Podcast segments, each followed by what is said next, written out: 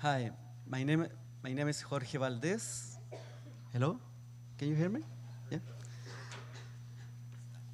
Our reading is from the Gospel of Mark, Mark 11, verse 15, 19.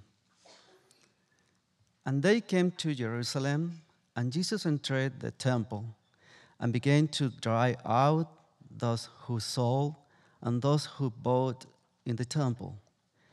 And he overturned the tables of the money changers and his seat of the those who sold pigeons. And he would not uh, allow anyone to carry anything through the temple. And he was teaching them, and he and saying to them, It is no right written, My house shall be called a house of prayer of the all nations, but you have made it a den of robbers.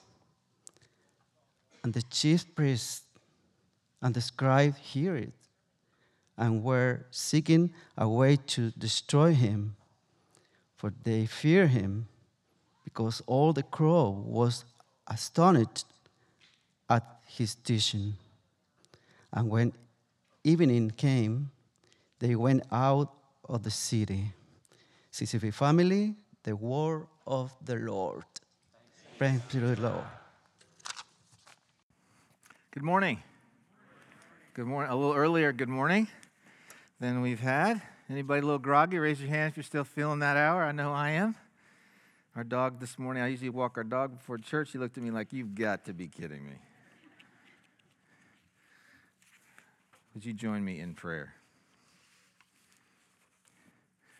Dear God, we do offer you this morning and thank you that you've already been at work and that your mercies are already new, that we are stepping into worship and learning about you and the path of millions of people who've already done that today around the world. We, like them, like our brothers and sisters, come and ask you to guide us and instruct us and to meet us where we are. You know alone all our hearts and our needs and the joys and sorrows we carry this morning. And so we present ourselves to you and ask for your help. In your name, amen. Amen. If you're a guest, uh, my name is Dean Miller, and I'm one of the staff here. And again, we are super glad you're here with us. We are in the Gospel of Mark. And if you have a Bible, I'd encourage you to open to Mark 11, which you heard Jorge just read from. Uh, this is a really fun and interesting chapter. And so this morning, what I want to do is talk about temples and Sanhedrin. Okay, temples and Sanhedrin. So keep those as sort of your framework for what we're about to look at. And then I also want you to think for a second about something you do that you know is great, that you feel super good about. It could be a tradition, could be a habit. Like, how many of you have uh, a special red birthday plate that everybody gets to use on, your, on a birthday. Lots of folks grew up with that, right? Or think about maybe a Christmas tradition. Oh, we do this with stockings, or we do this. Or at a birthday, maybe you go around and affirm the person whose birthday it is. But something that means something to you at your work. Some people, maybe at work, someone has to, is there for a year, three years, or five years, and they get a great lunch or something. But something you do in a community that you feel great about, okay, and you're convinced is super healthy Okay, everybody think about it. Everybody have something? Okay, we're going to come back to that. But just hold on to what that is, okay? Again, we're in week three of this Lenten series in the Gospel of Mark, and we come to chapter 11.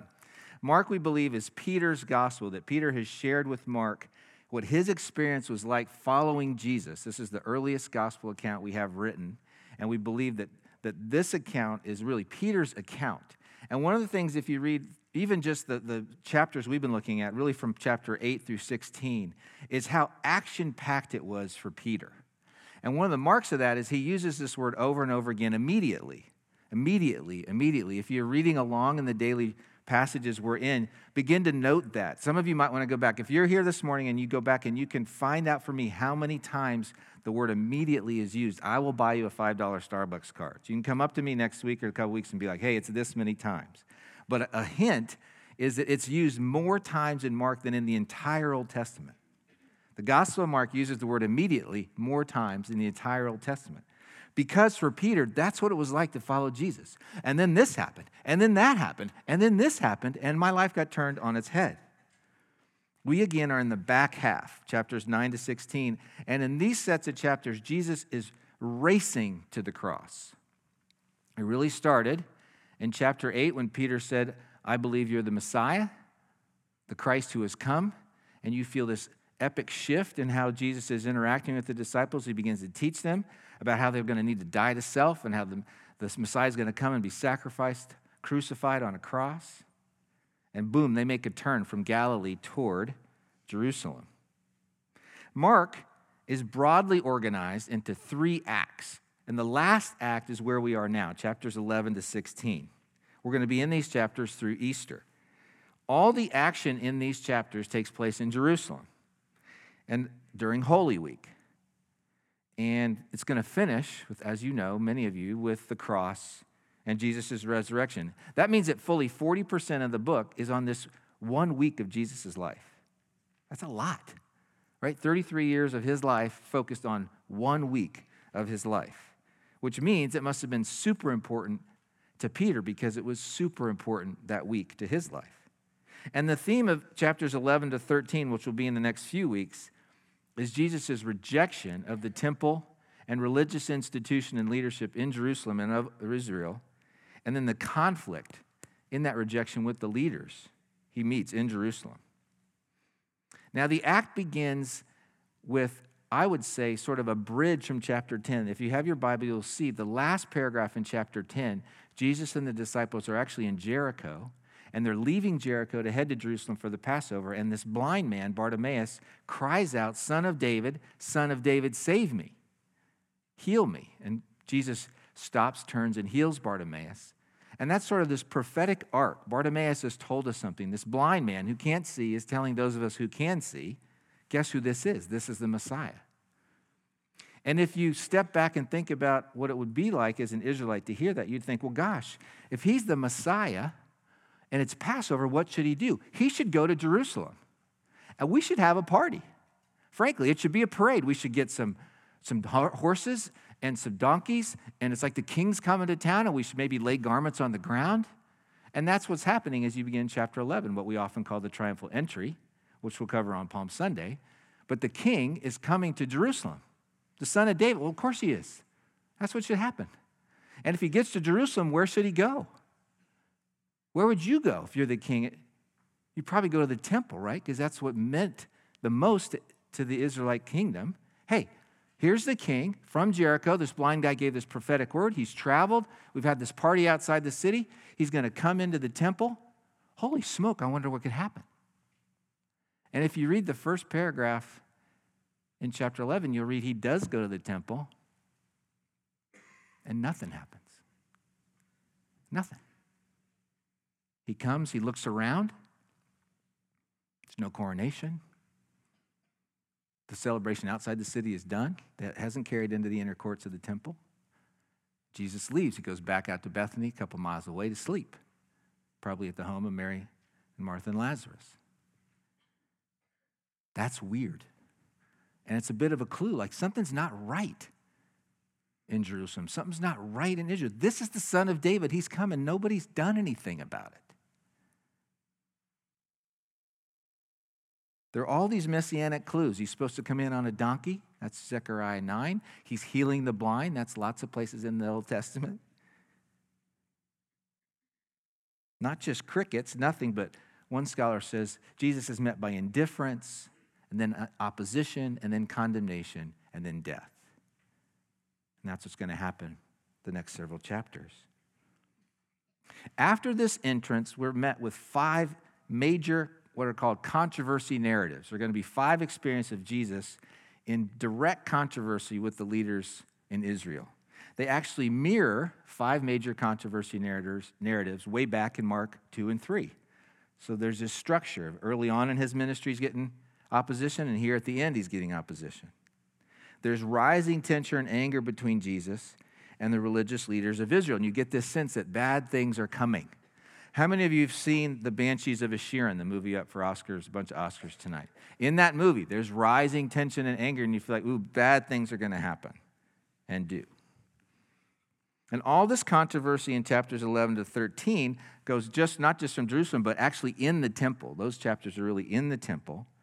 And if you remember, the temple from our series in Kings, let's refresh our memory. What's going on? The temple now is rebuilt. It's not the temple that was destroyed at the end of Kings, it's not the temple of the exile. It's been rebuilt, it's actually been purified, it was desecrated in the 160s BC, and a group rose up and took it back and purified it and established its own inner rule from Israel, which Rome has honored. And it's being restored now by Herod. It's actually a couple decades into restoration, and there's going to be a couple more decades of it being restored. It's going to look amazing. And if you're an Israelite, you're feeling like, it's pretty great. Look at our temple. Look at all the money Herod's putting in to this. Oh, he's doing it to buy us off. But nevertheless, look at our temple. Looks great. It's the central part of Israel's life. Worship God at the center of the temple and the center of Holy Holies. That's where Israel is grounded in this whole sacrificial system and the relationships around the feasts. Where the temple was, God was. And through that temple and Israel, God is seeking to communicate his love for the world. So if you think about at that time, where's the focal point, the point of the spear of God's love for the world? It's in the Holy of Holies, in the center of the temple in Israel, where Jesus is. Here's the Son of David in this temple, bringing God's love, his Father's love to the world, and he's going to poke the religious tigers of Israel. How do you think that's going to go? Not great. So there's two things I want to focus on. Remember, I said temples and Sanhedrin.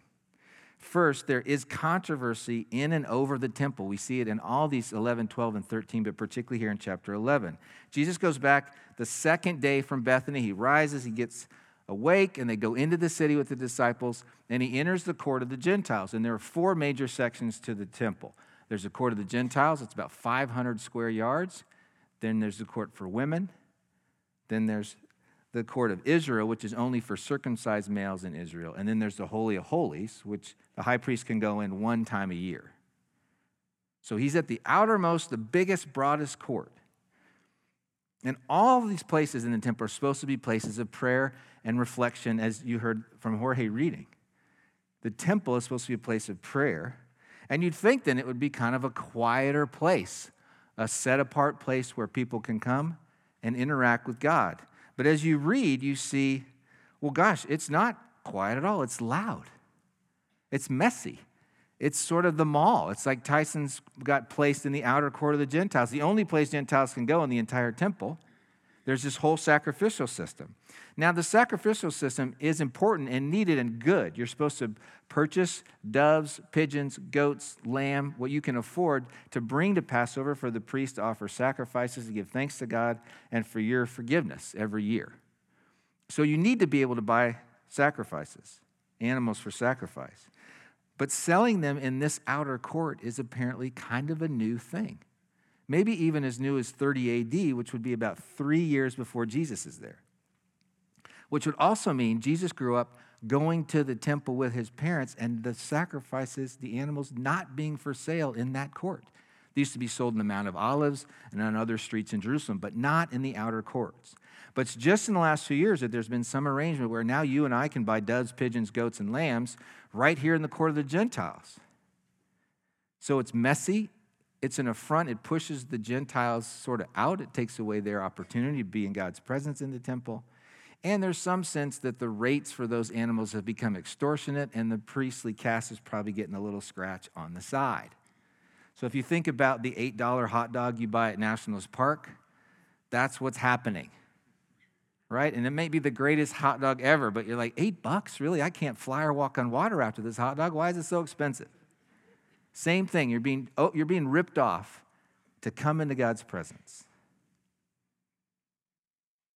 So Jesus comes and he's angry because he's on mission to communicate God's world to the people. And here's the only court where our Gentiles can come, and everybody's supposed to buy sacrifices, and it's a mess. It's preventing the court being a place of prayer. It's also an affront to who he is as the Messiah. One of the popular understandings of the Messiah then was he's going to come in and purge Jerusalem and the temple, purge the temple of Gentiles and aliens and foreigners take that courtyard and clean it out of all the people we don't like. And instead, one scholar says, Jesus is doing exactly the reverse. He does not clear the temple of Gentiles, but he's clearing it for Gentiles. He's interrupting the entire sacrificial system of the temple to enhance the position of Gentiles in the temple. Now, if, you, if you're an alien and you came down from outer space and you were here in Jerusalem for these days, and you saw the temple and the mess, and you heard Jesus' anger, I mean, he's, he's driving people out. It's disruptive. He's angry, he's turning stuff over, spilling money. If you were an alien, you might, you might have the distance to understand what Jesus is really saying that this is a sign it's not a sign of, oh, shoot, move the money out to the outer court and sell it on the Mount of Olives. It's a sign that the entire setup of Israel in the temple is sick. Like utterly sick. It might look good on the outside with Herod's contractors and bricklayers. Look at all we got going on. Look at the crown molding, the gold laminate here. And your bustling animal sales. Oh, we got all kind of sales. But it's still sick. It's sick like the fig tree, which are the two paragraphs that bracket this paragraph, where Jesus comes upon the fig tree that looks awesome. Fig trees could be anywhere from 10 to 30 feet tall, looked beautiful in bloom, but it was sick. It had no fruit. It had bloomed way too early, about three months too early, and had nothing to feed anybody. So it looked great, but had no fruit. Guess what the temple is? It looks great, but has no fruit. The earliest commentary we have on Mark is from the fifth century, a guy named Victor of Antioch. What a great name. And even then, they knew this is an enacted parable. The, the fig tree is Jesus living out the judgment that's going to come on the sick temple system in Israel. So he drives these animals out and the people out, and he cleanses a bit. It's probably not as accurate to say he cleanses the court. He does, but they probably returned to the same sort of setup the rest of Passover. It's not like the text says, and then they never came back. But he's actually not interested in just cleansing the court. What he is saying, more importantly, is I have not come to clean the temple, I have come to condemn the temple. I have not come to clean the temple. I have come to set up an entirely new way for you and I to meet with God. There will be no more courts. There will be just me on the cross and then out of the tomb. To use a Northern Virginia context, this is not a renovation, this is a teardown. What is supposed to be the center of worship for the entire world, where you and I should utterly know God's love and go share it with others, the love Jesus' Father has for Jew and Gentile is profane and sick and will be destroyed. Can you see why the religious leaders might be so angry? Think again of that tradition, that habit, that thing you do for birthdays or at work or Christmas, and you think it's super healthy. And somebody comes to you and says, actually, that's utterly unhealthy. Not only should you change it, you should never do it again. That's what's happening in this chapter. This is a scholar named Ben Witherington. The very heart of Israel is being called into question, and the very presence of God in their midst is at stake. Temple worship could no longer go on with any divine imprimatur or stamp of the presence of God. If Jesus, if God was rejected, they couldn't call the temple where God met because they would have rejected God. Mark seems to be saying that Jesus brought an end to the validity of the temple and its ritual as the means of reconciliation and meeting between God and humanity. So the worship has to be overturned. It has to die and resurrect, not of or at the temple in Jerusalem, but in Jesus. Now, this is consistent teaching, right? Jesus has been saying since chapter 8 if you want to follow me, you're going to have to die and take up your cross. And all he's saying to Israel is guess what? The temple has to die too. What do we celebrate in baptism? You die with Christ and you rise in Christ. That's all Jesus is saying. But if you have any questions about whether life with Jesus does involve us surrendering and having things die, that being brought back to deeper, richer, and better, it's right here again to an entire temple situation and institution. This is revolution. N.T. Wright says Jesus is inviting his hearers to join him in the establishment of the true temple. Now, this is where it gets super fun and personal and powerful. In the center of the temple is where God dwelled. If we want to go all the way back to super, super fun biblical theology, we'll remember back in Genesis, where did God dwell? In the middle of the garden. Then he dwelt in the middle of the tabernacle. Then he's in the middle of the temple. Then Jesus is here and says, I am in the middle of the world. I'm incarnation. I'm in the world, making it full of dignity and purpose and redemption. And then he's going to say, Now I'm going to leave. That's what he says in the upper room, right? But I'm sending you the Holy Spirit, and the temple is now going to be what? Where's the temple going to be after Jesus leaves? In you and in me.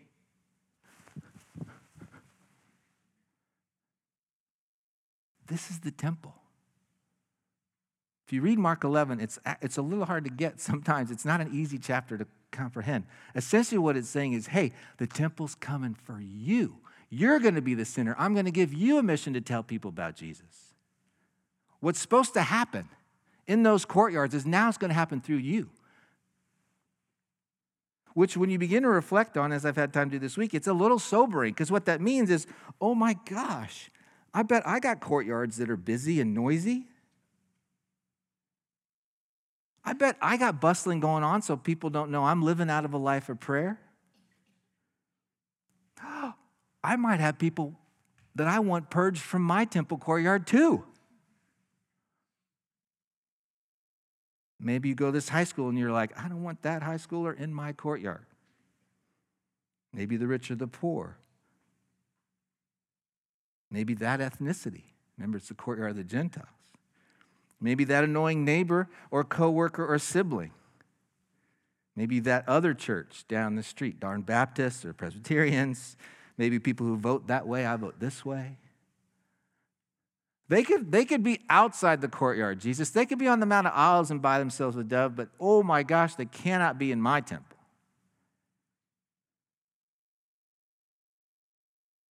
What does Paul say in 1 Corinthians 3? Don't you know that you yourselves are God's temple and that God's Spirit dwells in your midst?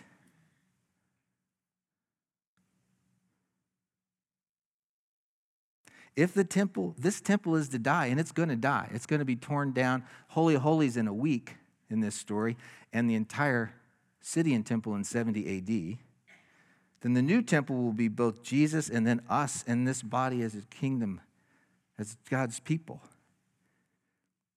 And it begs this great question what does it look like to keep our courtyards available for both prayer and for others instead of being cluttered with even legitimate things like buying doves and selling them was legitimate, but maybe aren't supposed to be given pride of place in our own lives? So that's the temple.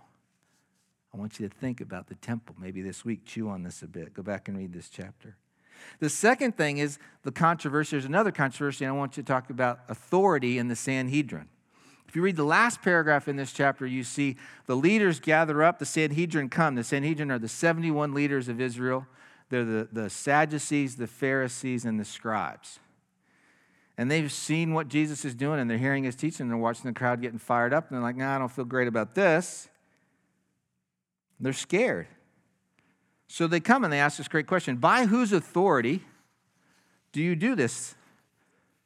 You get other remnants of this in other gospels, right? Like, give me a sign, give us another sign. But I would contend that the real question isn't that question. It's not about authority. I don't think that's really what they're asking. I think the deeper question underneath is can we trust you and surrender to you and what you're demanding of us?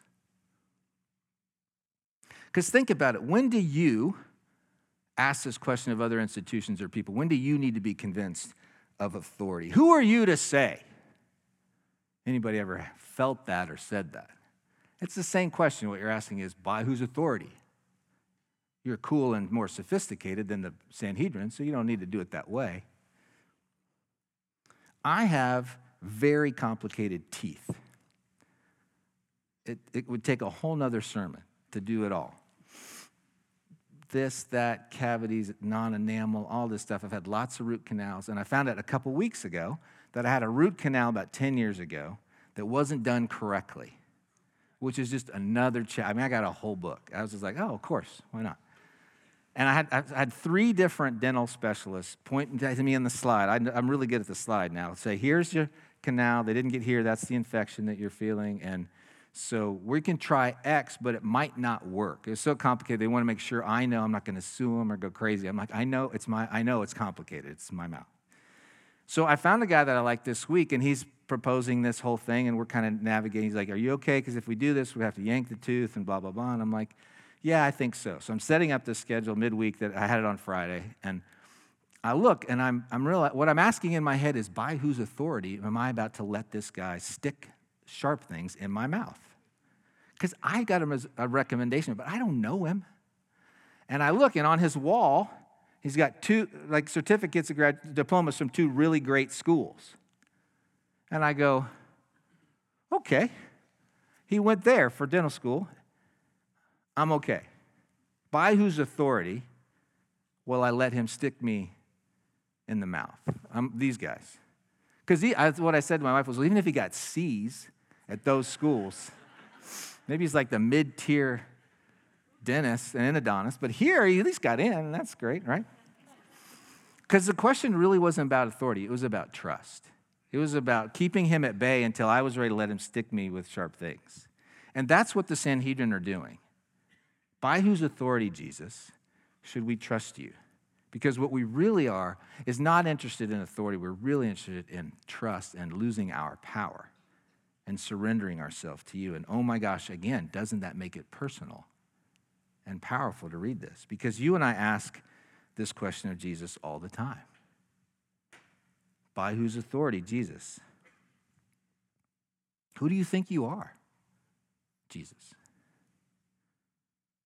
To, to poke around in the courtyard of my temple right? What I worship, who I keep at a distance from you or don't consider, or the noise of my life that perhaps is even with good things, but drowns out opportunities to love my neighbor.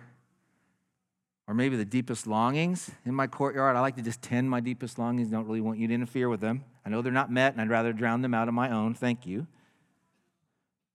And the reality is, not only are you and I the temple, by God's great gift, but you and I are also our own little Sanhedrins, aren't we?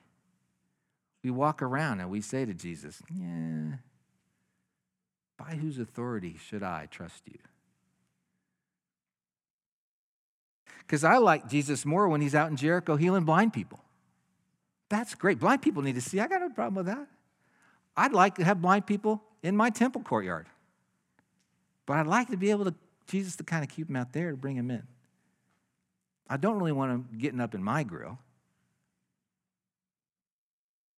about how I pay my taxes or run my business or flirt with somebody at work or love my kids. I mean, who gave Jesus authority over my life? I mean, he didn't even ride in on a horse, he rode in on a donkey, right? And again, that's it's all of us, right? It's me and it's you. And, and here's what we're given in this chapter you are a, a temple of the Lord. When Paul, the Jewish scholar, wrote that to the church at Corinth, it must have blown the heads off of people. What are you saying that I'm the temple? That, that God, the God of the Old Testament lives in me? That's you too. And the temptation is to be the Sanhedrin and to grill Jesus. So you'll come back, can you do a paper on that and come back and try to present that to me? Instead, go, okay, Jesus, I like the blind man. Who again, Bartimaeus, I think, is the frame for this chapter because he's looking at you and me going, I'm blind and I got it. What are you waiting for? Look what he did. I can see. He gets up from Jericho and follows Jesus to Jerusalem. Son of David,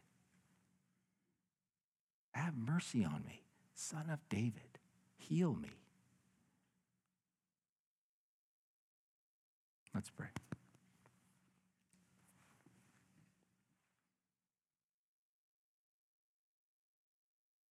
Dear God, we thank you uh, for Peter sharing with Mark all this story, for what it was like for him, for his honesty and candor, and just the stunningness of this chapter. And I, I know I cannot fathom just what it means that you make my life and with you a temple unto you.